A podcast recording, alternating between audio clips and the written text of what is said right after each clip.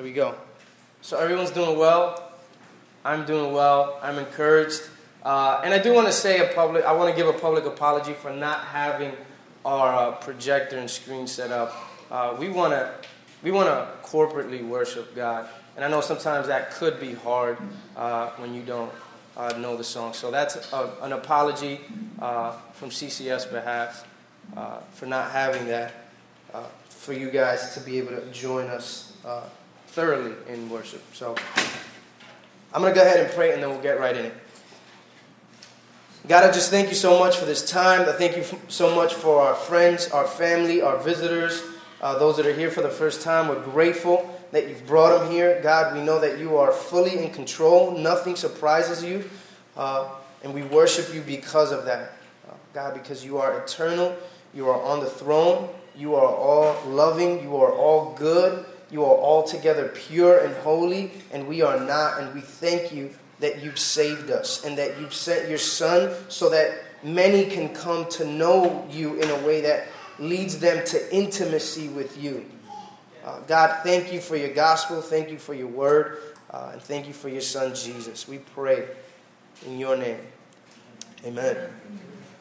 All right, so a couple weeks ago, we started a teaching series uh, called Watching Life and Doctrine. And, and basically what we're doing in this teaching series is covering some of the main uh, some of the main things, some of the essentials that defines Christianity and therefore influences how we see the world and how we live in it, right?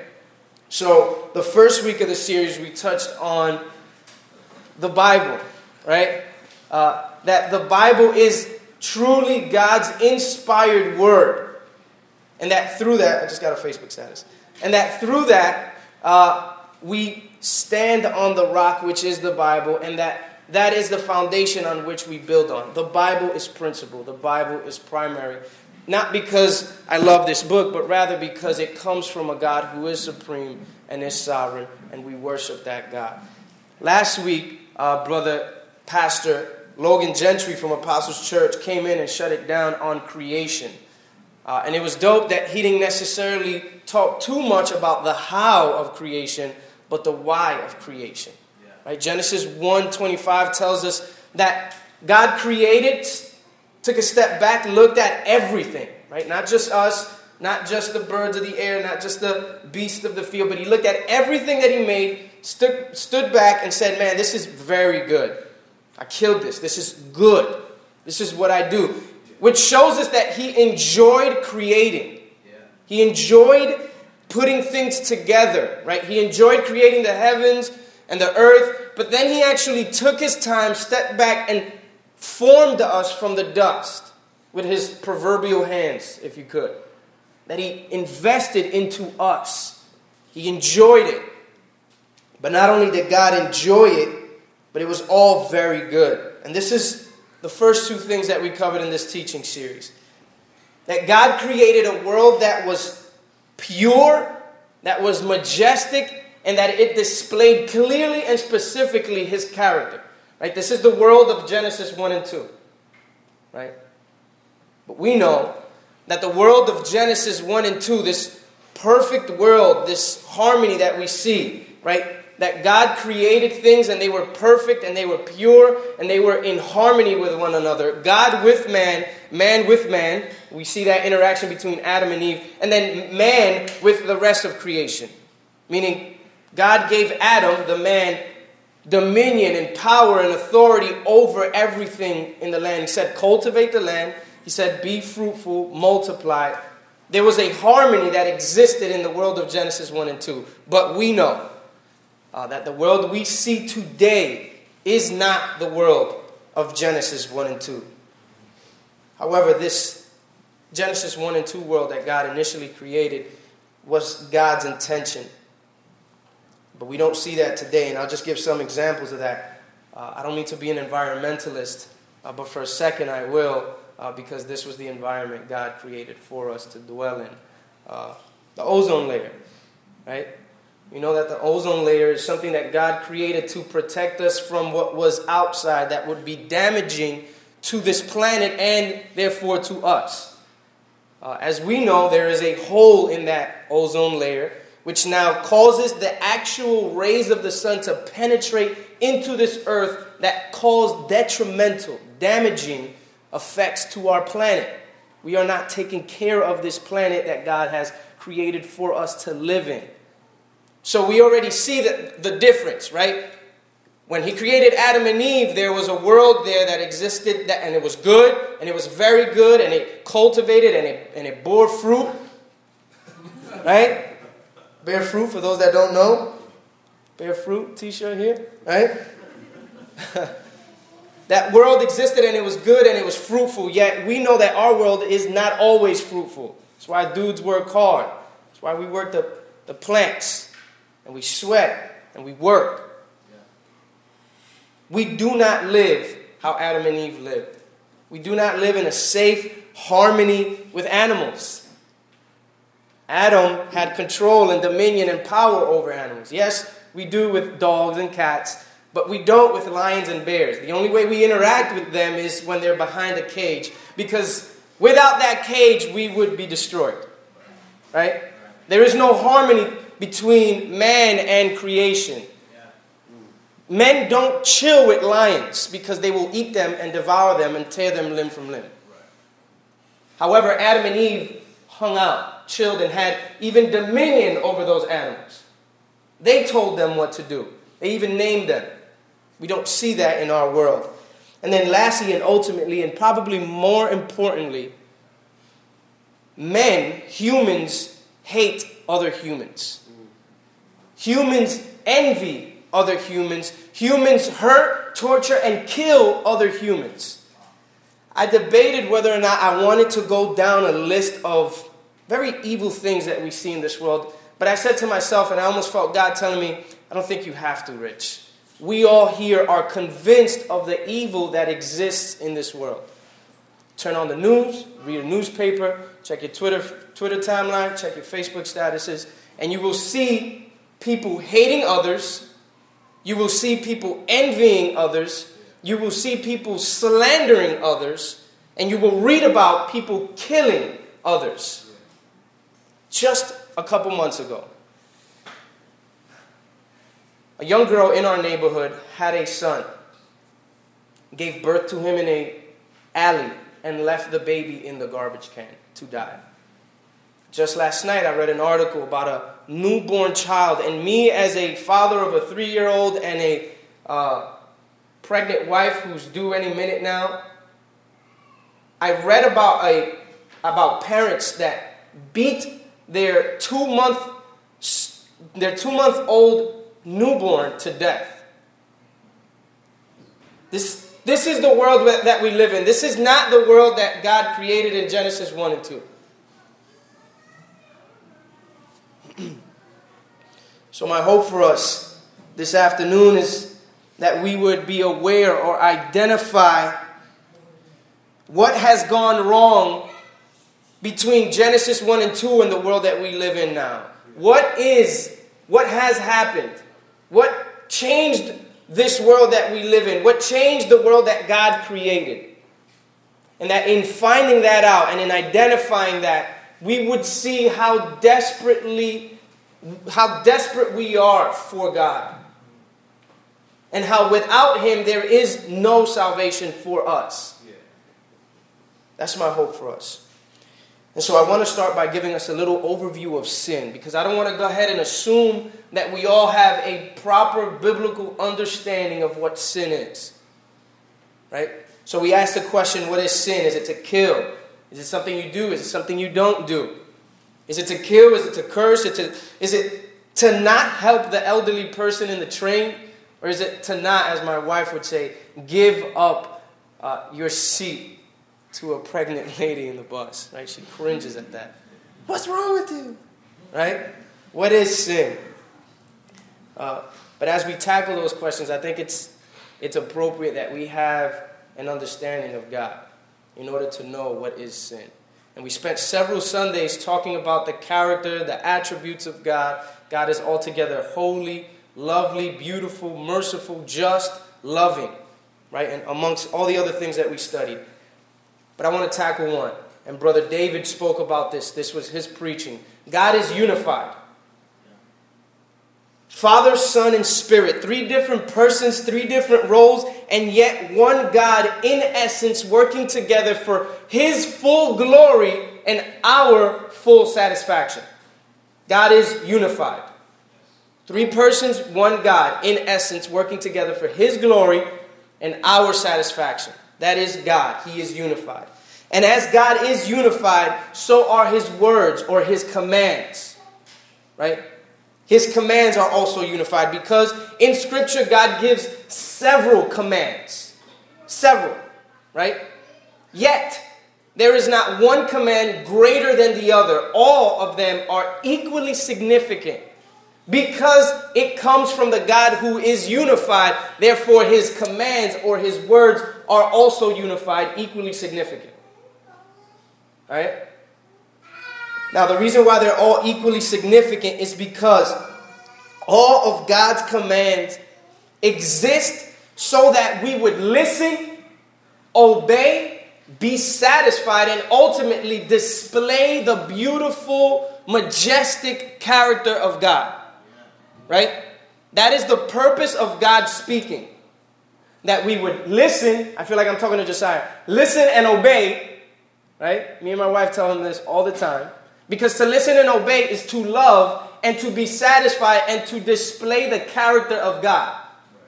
That is the purpose of God speaking. That is the purpose of God's command going out. And so now, ladies and gentlemen, here it is. Sin is any failure to conform to that moral structure that God has created, whether in act, in thought, or in nature. Try to break this down a bit. Any failure to conform to that structure, and I think that we're scared of the word structure because it means that we're restricted, but in reality, structure exists so that chaos doesn't, yeah. Right? And when there is chaos, follow the domino effect, when there is chaos, there is that dissatisfaction. And so ultimately, God does not want us to be dissatisfied, so He creates a structure for us to live in so that we are eternally and ultimately satisfied in the structure that He's created for us. This is, this is God. And so to not conform to that structure is to sin. And here's why. five percent battery. This is not good. God, You're sovereign. Here we go. This is why Romans six twenty-three says, "For all there's no there's no Mophie for iPads." No. I, I have a charger. Oh, come on, girl! I need that. It's all good. I think I think it'll last. But, but yeah, get that charger. So here we go. Man, Satan don't want me to talk about sin. It's crazy. All right, here we go. This is why Romans six. This is why Romans six twenty-three says, "For all have sinned and have fallen short of the glory of God." For all have sinned and have fallen short of the glory of God. Now, because sin is to not conform to the character of God in which He's created us in, right? In His image we were created. And so to not conform to that is to say, I'm going to trust in something else. I'm going to conform in something other than what I was created to be. And so God is telling us here, for all have fallen short of the glory of God. All have sinned and fallen short of the glory of God. So now we don't have, we don't have God in us. We cannot display God to others or to this world. The phone is good. It's my iPad. That's dying. Thank you, brother. I love the C C F team, man. You guys are on point, man. Thank you, bro. When it comes to returning, when it comes to returning, restoring the perfect, harmonious relationship with God and put His pure character on display to the world, we are incapable of our, because of our unconforming nature to that. Right? There was a fracture when Adam and Eve sinned, and we'll talk more in detail about that. There was a fracture between that harmony that existed in the Genesis one and two world when Adam and Eve rebelled and sinned, And now, for any one of us that want to return to that kind of relationship, that pure, perfect, harmonious relationship with God, in order to have the image of God restored fully in us, and then for us to display that to the world perfectly, we are incapable of doing that ourselves, because we are the problem. We are incapable. God is big. We are small. You guys hear me saying this all the time, especially when we spoke about God's eternality. God is big. We are small. God is creator. We are creatures. God is altogether pure, holy, good, and separate from what is evil. We are clearly not separate from anything that is evil. Evil exists in us, and we'll go into that a, a bit more. We hate, we envy, we hurt, torture, and kill. We do these things. Now, some of y'all may be sitting there and saying, well, I've hated, I've envied, but I've never killed, so I think I'm in a better situation than others. Well, this is where it's different. God, my friends, has a much higher view of morality than we do. God, to put it better, it has a more pure understanding of good and evil. And so for him, he looks at the slanderer and he looks at the murderer and he says, you are both condemned because you both do not conform to who I am. Right? Now, this is why his morality is higher than ours. This is why his judgment is greater than ours. People say, man, the, the, the punishment really doesn't fit the crime. Well, because God's pure understanding of good and evil, he says, no, if sin is to not conform to who you've been created to be, which is me, right, to, to be in my image, then what you're doing when you sin is to conform to something else and giving an improper vision or picture of who you were created to be, giving me a bad name, right? right? And so the murderer and the slanderer are both not conforming to that image to which they were created in or to be. An offense is committed toward God when we sin because rather than trusting in God, therefore not reflecting the image of God, we trust in and reflect something other than our ultimate purpose, which is God. At the center of sin is not self-interest, it's offense. At the center of sin is not self-interest, but rather offense towards God. Why? God, God wants us to be blessed. God wants us to receive. So there is some Christian self-interest there that is good because I want eternal life for me.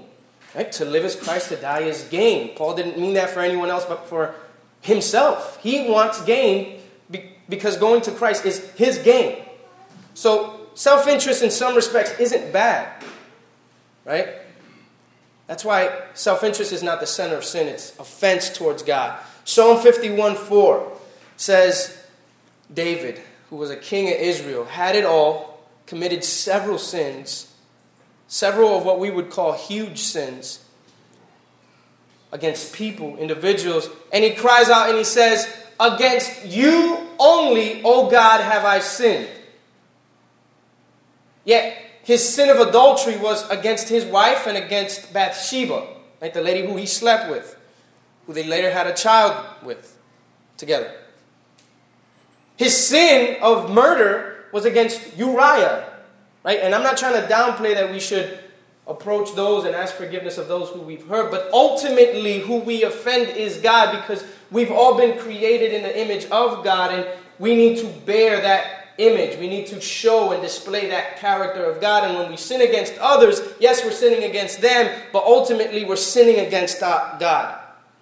Acts five, when the church was just starting, the Christian church was just starting, Peter had a church and he had a couple uh, that was pretty well off and they would kind of withhold some of their money. And they said, no, no, no, we've given everything. And Peter says, hold on, I, th- I think you're lying. You, you haven't given everything. And then he says, you have not lied to man, even though it was to Peter.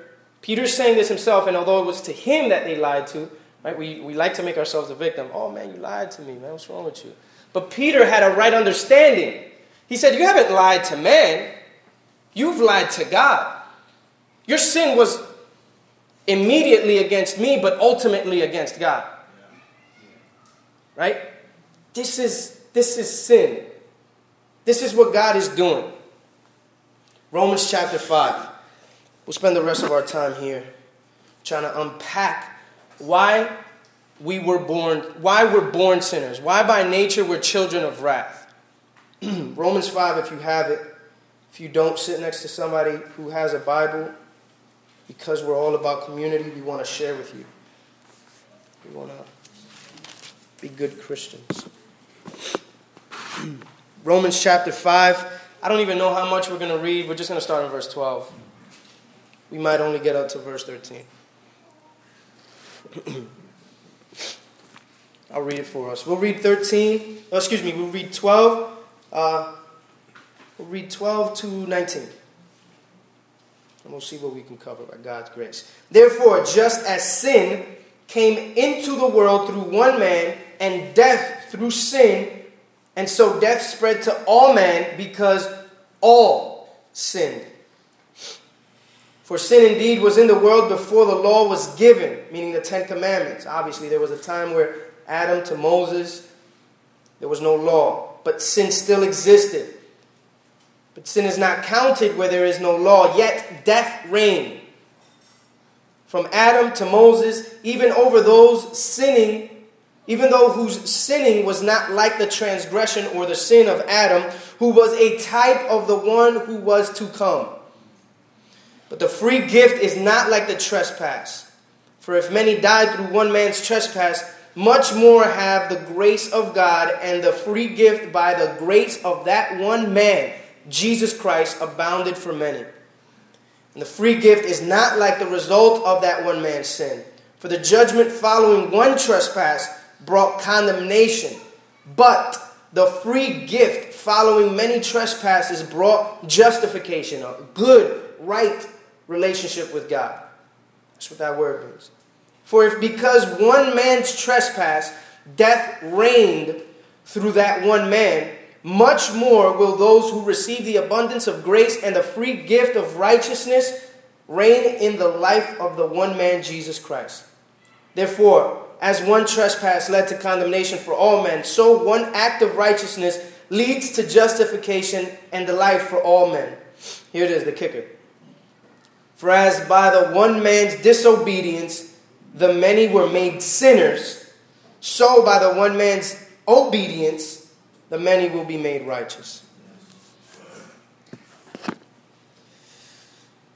You get it from your dad. We get it from our dad. That's kind of the first idea that I want to unpack. Look at verse twelve. Therefore, just as sin came into the world through one man. We'll stop there. We get this nature from our dad, our ultimate dad.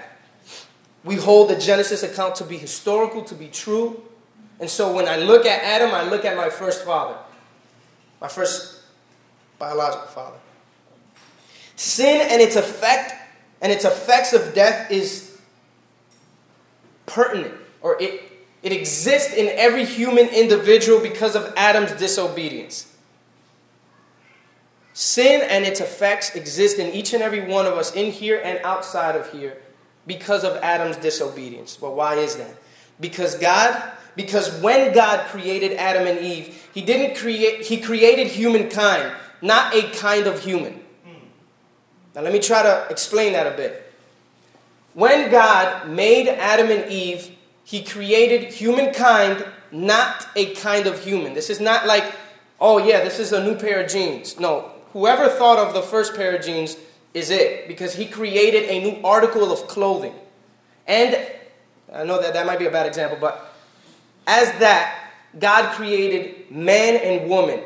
They were to be the prototype of every man and woman in essence. They were the first. And everyone that would follow would be like them. Adam and Eve were the prototype. So God sees us as an organic whole. So when he created Adam, he saw us. He saw you. He saw me. And as our humankind representative, Adam acted on our behalf. Adam's sin and guilt became our sin and guilt, because we are an organic whole, and through Adam's act of disobedience comes ours.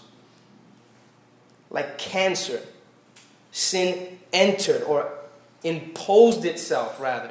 Imposed is probably the better word. Imposed, it, imposed itself in the human bloodstream, and is now part, and is now a part of the human nature.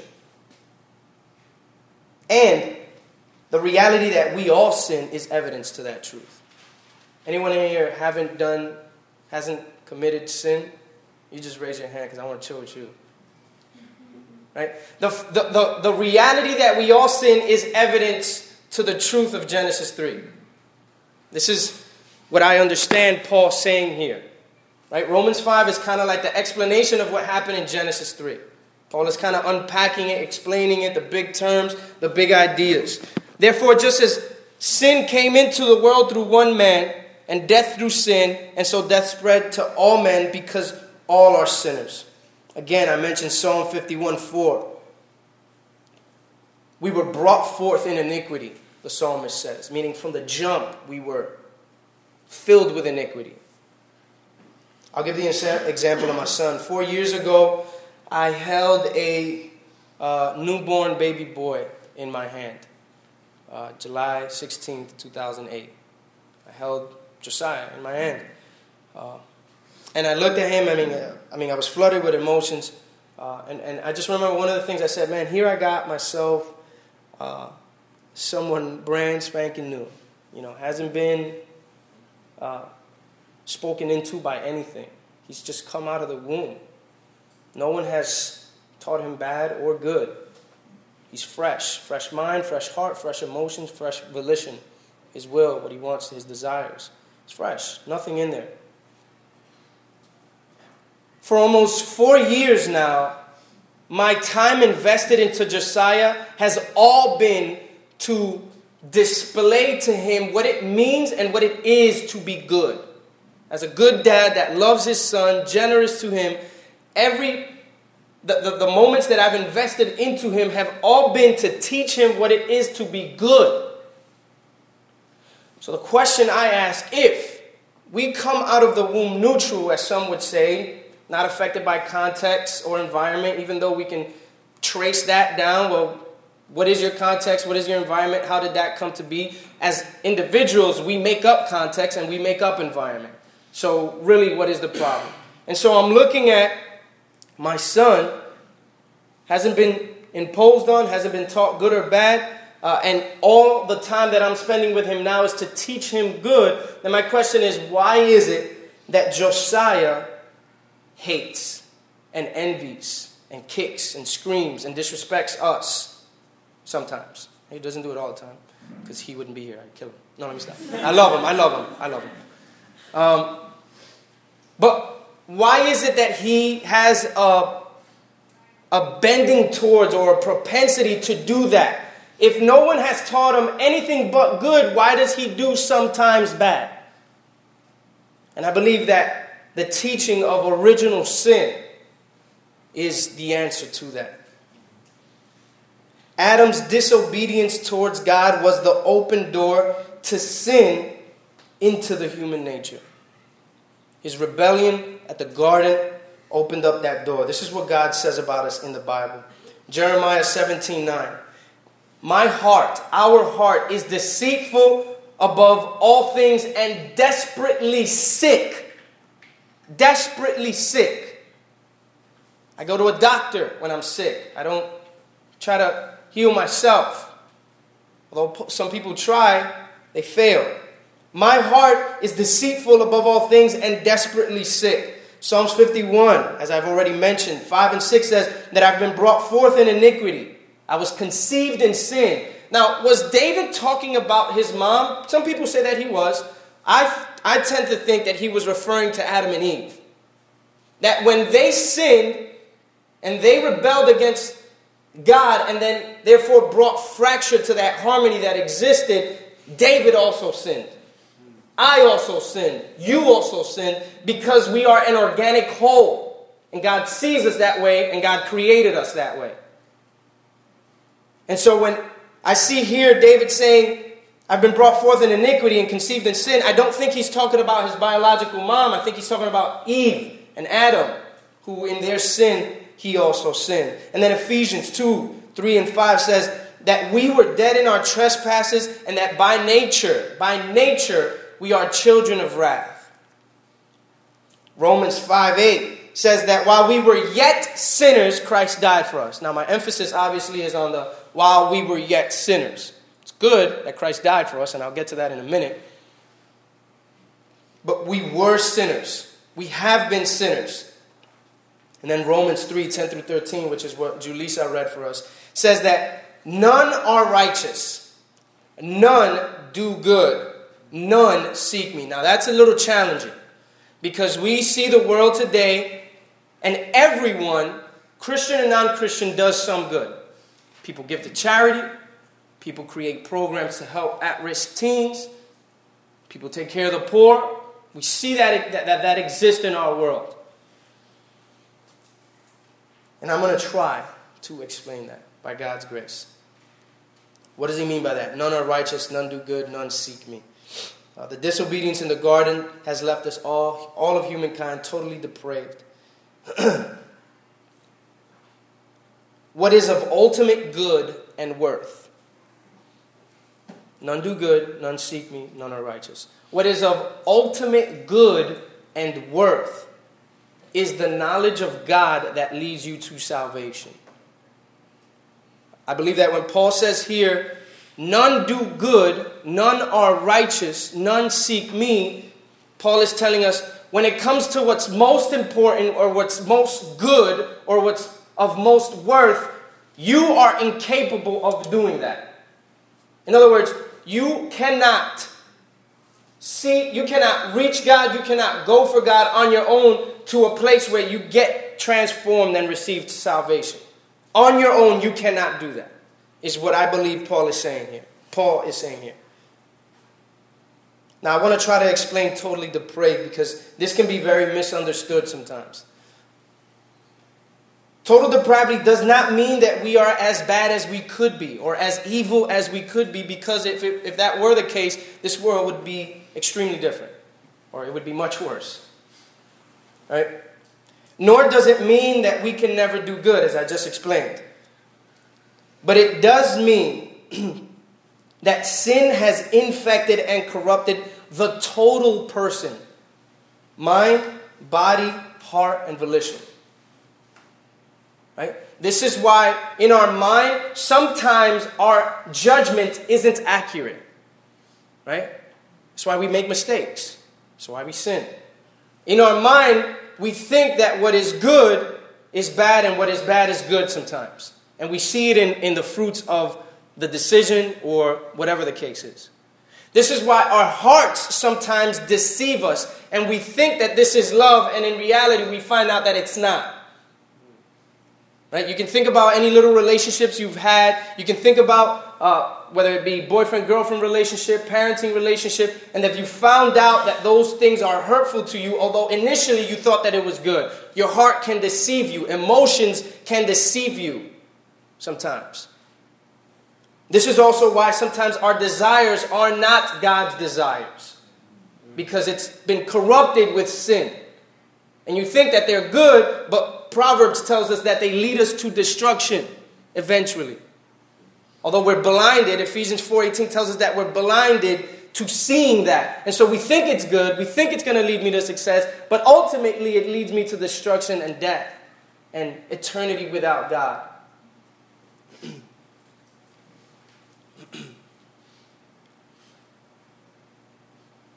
When it comes to saving and healing ourselves from this deadly infection of sin, thus restoring our harmony between God, us, and the rest of creation that existed back in Genesis one and two, we are incapable. I know I've said that a lot, but that is the point. We are incapable in and of ourselves to do that.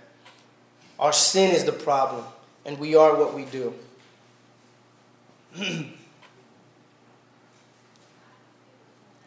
God is radically different from us. Radically different from us. Right? We spoke about this in our Who is God series. God is dramatically and incredibly different from us. And I want us to take that and embed it in our minds, that he created us, not the other way around. Some of you may be sitting there saying, this is a pretty radical judgment by God. And I've had conversations with non-believers that say, crime just doesn't fit the punishment. This is where God's morality and his standards and his structure uh, don't match up to ours, or ours doesn't match up to his. It is radical judgment. He is a radical God. But he covers it with radical grace. Radical, undeserving, or, or rather, we are ill-deserving, yet he gives us good. I deserve for you to punch me, yet you hug me. I deserve for you to reject me because of my sin and my adamant desire to not conform to what you have created me to be, yet you receive me. Radical judgment through what one dude did, but radical grace through what another guy did. When it comes to our positioning with God, God sees us all in one of two ways. We are either in Christ, or we are still in Adam. We are either with Christ, or we are still in Adam, the one who disobeyed, or in Christ, the one who obeyed. One of two ways that God views us when it comes to being in a good relationship with him. One brought us death through his disobedience. The other brought us life through his obedience. Jesus' obedience led him all the way to the cross, where he undid what the first Adam messed up. And what's beautiful is that this is not a surprise to God. This is how he's orchestrated it. Genesis four, please go there, because we're going to talk about a guy that nobody wants, that nobody ever talks about. Genesis four, verses twenty-five and six. Adam blew it because of his rebellion.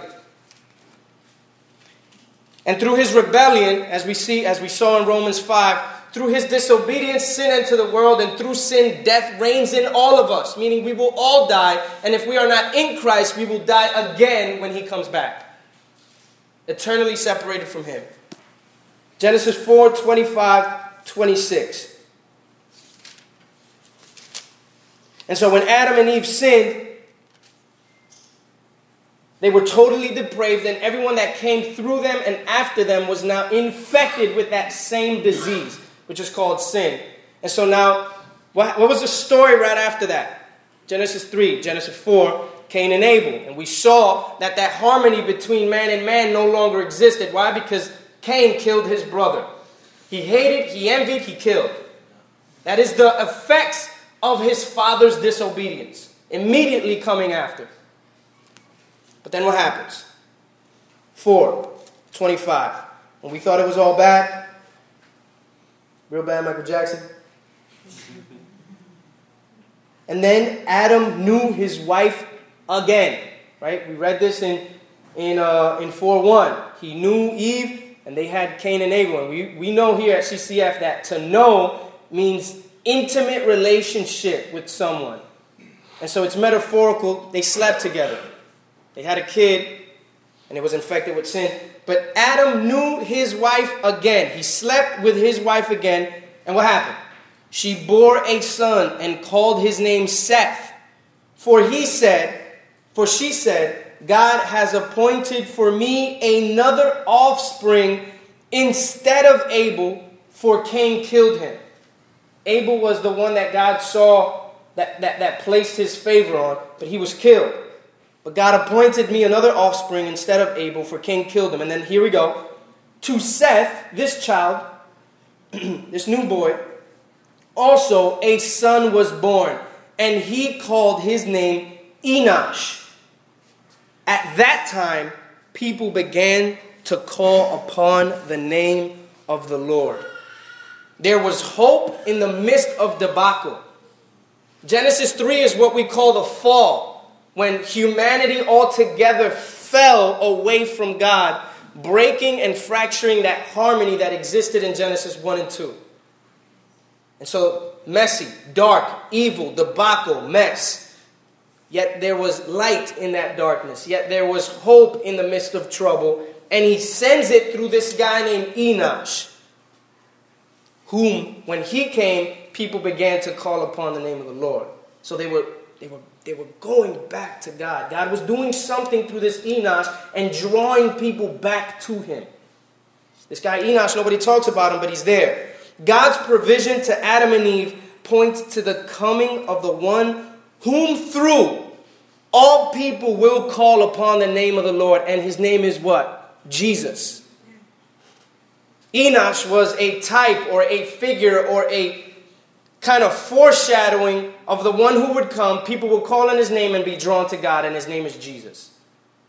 There was hope in the midst of struggle. That although you can sit here and say, dang, that's crazy, you're going to blame me, you're going to give me sin, a sin nature, you're going to just let it, let it, let it, let it sift through that, through that disobedience towards me because of what he did, that's pretty crazy. That's radical. Well, he covers it with radical grace, and it's offered to you today.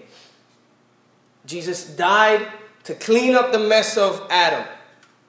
That through his obedience, you would believe in that.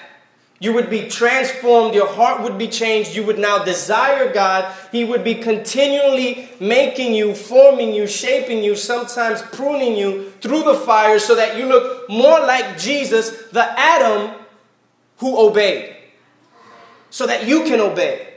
So he doesn't say, go do something difficult. No, he says, I want you to do something difficult, and through the one who achieved it, he will empower you to do it. This is the gospel message. That through another person, we get what we do not deserve. And so if you're sitting here and God is pricking your heart and you feel the weight of your thoughts, your actions, your nature that do not conform to who God created you to be, then do not delay in confessing your sin and repenting and going back to God. That he would put his Holy Spirit in you, and you would now be his, so that when he comes back again, he would come back for what is his, which is his spirit. And if it's in you, he's taking you with it. Or you with him, excuse me. And so I'll just ask my brothers here as we close to come up uh, for our response time. If God is weighing you in and you feel the burden of your sins, right, as we explained it through Scripture, I pray that you would respond to this gospel, that you would not delay, that you would not put it off. No, God says that today is the day of salvation. Please respond by saying, God, I'm sorry. By saying, God, I need you to cleanse me with your blood. I need you to change me, and do it until you come back, because we're all a work in progress. God is doing it slowly in us. That's, that's what we call sanctification. But you need to be first justified through faith in what he's done. And so if you're in here and that's weighing in your heart, we have a time of prayer. Please, please do not pass this opportunity up to be prayed for, to be further explained of what's going on in your heart and what God wants to do through to you through his son Jesus. We'll have our leaders in the back there uh, ready to pray. I didn't appoint anybody, so any of our leaders that want to go back there and pray, uh, please, you don't know this Jesus, please know him, because the path that you are on without him will lead you to death eternally. And if you're a believer in here and you've And you've been sinning and not been conforming to that image in which you were created, know that there is grace in Jesus and what he's done. So let us pray for you. There is no sin too big that you cannot confess. First John four nine tells us that He is faithful and just when we confess our sins to cleanse us of all unrighteousness. God is faithful and just. He will do it. No sin too great for you not to confess. We are all born sinners. And we're all only saved by God's grace. So if your heart is heavy, whether you want to confess or whether you want to repent for the first time and turn to the Lord, we're here to pray for you. We're so thankful for what God has done for us. He's been so generous through his, Jesus' death. That it, us as baptized believers that identify ourselves with what Jesus has done for us, truly, sincerely, and purely identify ourselves with Jesus who has died for us, we want to invite you to respond to the gospel uh, by taking communion. Taking the bread, taking the juice, saying, Jesus, thank you, I honor you, I remember you, moment by moment. We also ask you to respond financially. Right? God has given us His life. And we want to give Him our time, our energies, our efforts, our thoughts, even our finances. I use this example all the time, and I think it's a great one. I love my wife.